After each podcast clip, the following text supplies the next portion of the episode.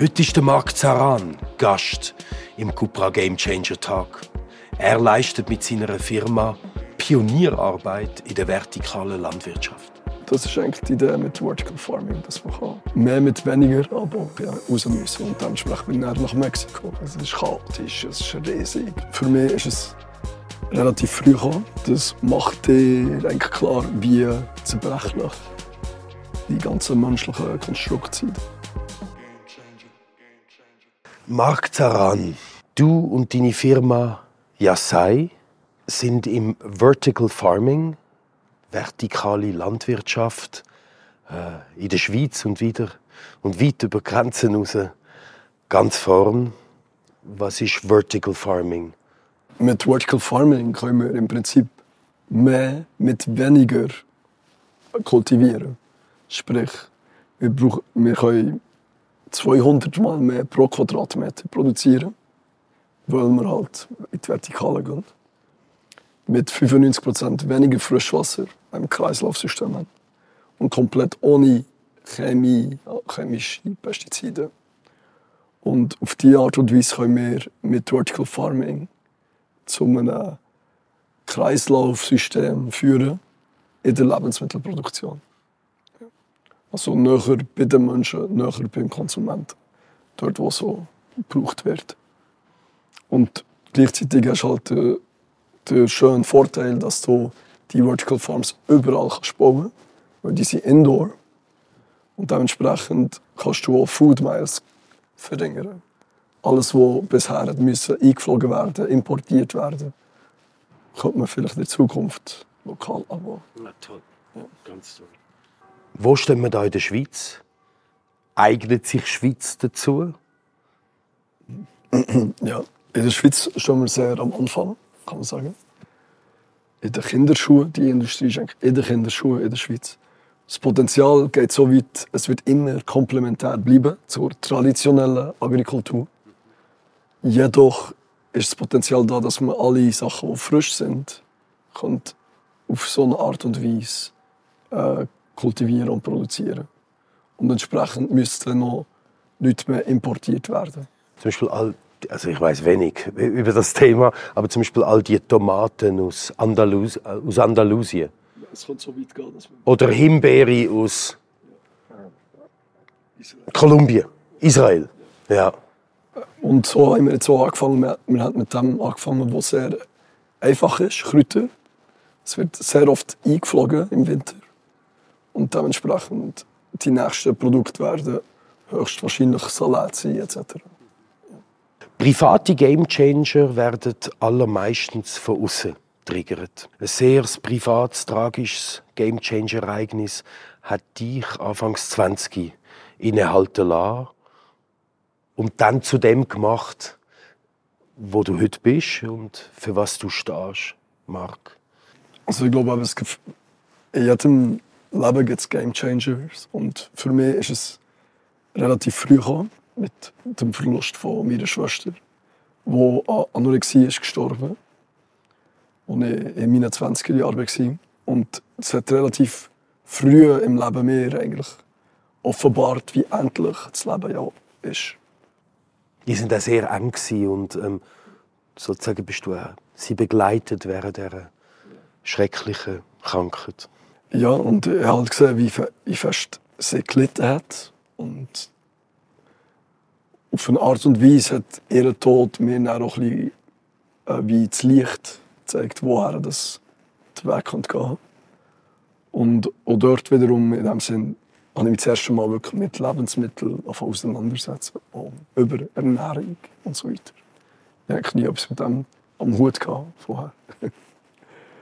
und sie ist effektiv äh, eigentlich, äh, ja, ein Engel in dem Sinn, der mir die Kraft gibt und gegeben hat, um das zu machen, was wir jetzt Tag, Tag für Tag machen. Und dann habe ich mir wirklich überlegt, so, okay, was mache ich mit dem endlichen Leben? Auch mein Leben ist endlich. Und in welche Richtung möchte ich es lenken? Und zu dieser Zeit war ich der ETH, äh, habe Architektur studiert, recht in einer kleinen toxischen Beziehung, habe mich fest, festgefahren gefühlt in dem Sinn. Und habe auch ausbrechen, raus müssen. Und dementsprechend bin ich dann nach Mexiko. Mexico City, und das war für mich wie ein neuer Anfang. Gewesen. Ich habe mich selber entdecken, ich habe mich selber weiterentwickeln. Dann in Mexico City, das ist dann schon äh, very different. Ja. I love it. Ja, ja es, es ist halt das absolute Gegenteil von Zürich. Es ist chaotisch, es ist riesig, es ist äh, unglaublich vielseitig auf eine Art und Weise. Und dort bin ich das erste Mal über das Thema Vertical Farming gestolpert. und äh, über die Art und Weise, man kann über Lebensmittelsystem denken und was es bedeutet eigentlich unsere Beziehung zwischen Mensch und Natur wie wir uns ernähren, hat sehr viel mit dieser Beziehung zu tun. Ist das vielleicht auch, weil Mexiko mehr in Tune ist mit Nature? Oder weißt, um, weil wir haben auch Natur. 100 Prozent. Also das Beispiel ist, in der Zeit, als ich dort sein durfte, ist zum Beispiel ein Erdbeben passiert. Und das macht dir eigentlich klar, wie zerbrechlich die ganze menschliche Konstruktion des Lebens ist. Und entsprechend ist man wahrscheinlich dankbarer für, für jeden Tag, den es gibt und was die Natur einem schenkt. Und so. Das ist ja dann aber von Mexiko dann noch ein bisschen weitergegangen in andere Länder. Ja. Äh, absolut, ja. Also, es ist ein sehr internationales Thema. Ähm, das Buch, das mich zu, zu diesem Thema geleitet hat, ist von Dixon Despomier. How to Feed the World in the 21st Century. Ist ein Professor an der Columbia University in New York. Und nachdem ich das Buch gelesen habe, habe ich ihm geschrieben und bin quasi der erste Flug nach New York. Und so bin ich dann immer näher gekommen zu dem Thema und zu, zu dem Godfather of Vertical Farms. Das hat ja auch etwas mit der hermetischen Philosophie zu tun. Ähm, was dich damals auch sehr berührt hat. Absolut, ja. Also ich glaube, was ist hermetische Philosophie?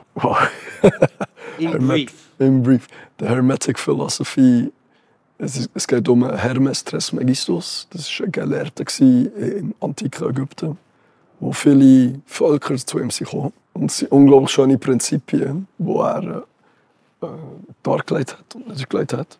Und entsprechend, was er auch lehrt in dem, in dem Sinn ist, er bringt Licht ins Dunkle. Wissen, wo Unwissenheit war. Bewusstsein, wo unbewusst gelebt wurde. Und ich glaube, das ist so ein eine Aufgabe, wo wir äh, Leute Führungsrolle haben. Wir müssen eigentlich die Fackel tragen und Licht dorthin bringen, wo Unwissen herrscht. Jesus Christ. Das ist so ein Lord Almighty, what a Superstar. ja, nein, also Wahnsinn. Nein, sehr, ganz, ganz toll gesagt. Und ich meine, die ganze Reise da in, ähm, in Mexiko, so dass, ähm, ich nenne es jetzt mal das, The Year of Inspiration, The Year of Awakening, das ist ein Jahr gegangen, gell? Ja. Und dann bist du wieder zurückgekommen und hast dann genau gewusst, was du also nicht nur, wer du bist, sondern auch, was du machen möchtest. Absolut, ja. Es ist, es ist, es ist wirklich schön, gewesen, so eine klare Vorstellung zu haben, wo ich haben möchte. Und die Leute, die uns dann helfen können, die Idee zu verwirklichen, die sind automatisch eigentlich zugestoßen. Ja.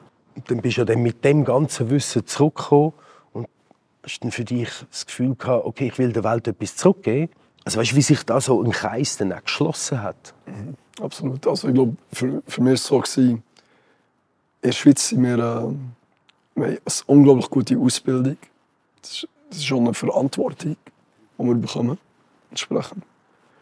Und die, die Ausbildung, die Skills, die ich ja durfte während dieser Zeit hier an der ETH, irgendwie umsetzen in, in eine Richtung für eine nachhaltige säkulare äh, Zukunft, wo Menschen in ihrer Symbiose, in Balance mit der Natur leben können.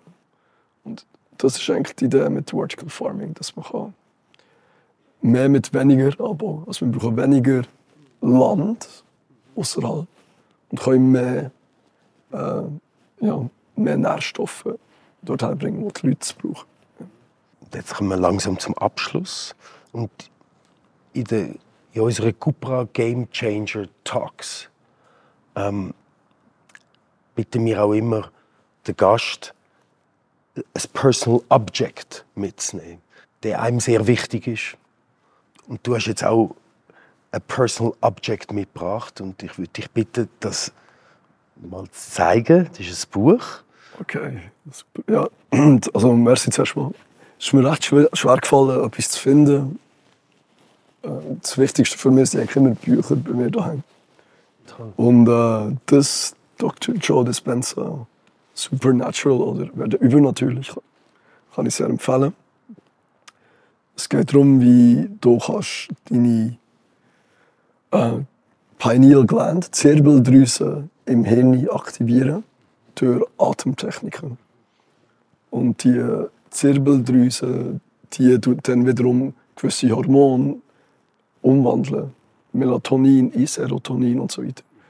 Sprich, es ist wie eine Art äh, Manual, Gebrauchsanweisung für unseren eigenen Körper. und äh, gewisse Gurus sagen das immer, die beste Technologie, die wir eigentlich haben, zur Verfügung ist, Alles da. ist unser Körper. Und wir wissen einfach teilweise nur es vergessen, wie man das braucht. Oder wie reich unsere eigene individuelle Werkzeugkiste eigentlich ist. Ja. Ja. Und um das geht es in diesem Buch. Es ist sehr wissenschaftlich, gleichzeitig aber auch sehr spirituell. Und es bringt die zwei Welten ein bisschen zueinander. Liebster Marc, Marc Zaran, vielen, vielen, vielen herzlichsten, liebsten Dank für deine Zeit, dass du das mit uns teilt hast. Ähm, Merci, ja, ich hoffe, es hilft irgendwie. ganz sicher. Ja. I'm a big fan. Yeah. Let's have also this out, my dear. Bis bald. Alles Liebe. merci. Ja. Viel Licht und Positivität und viel, viel Liebe. Bis dann. Schön.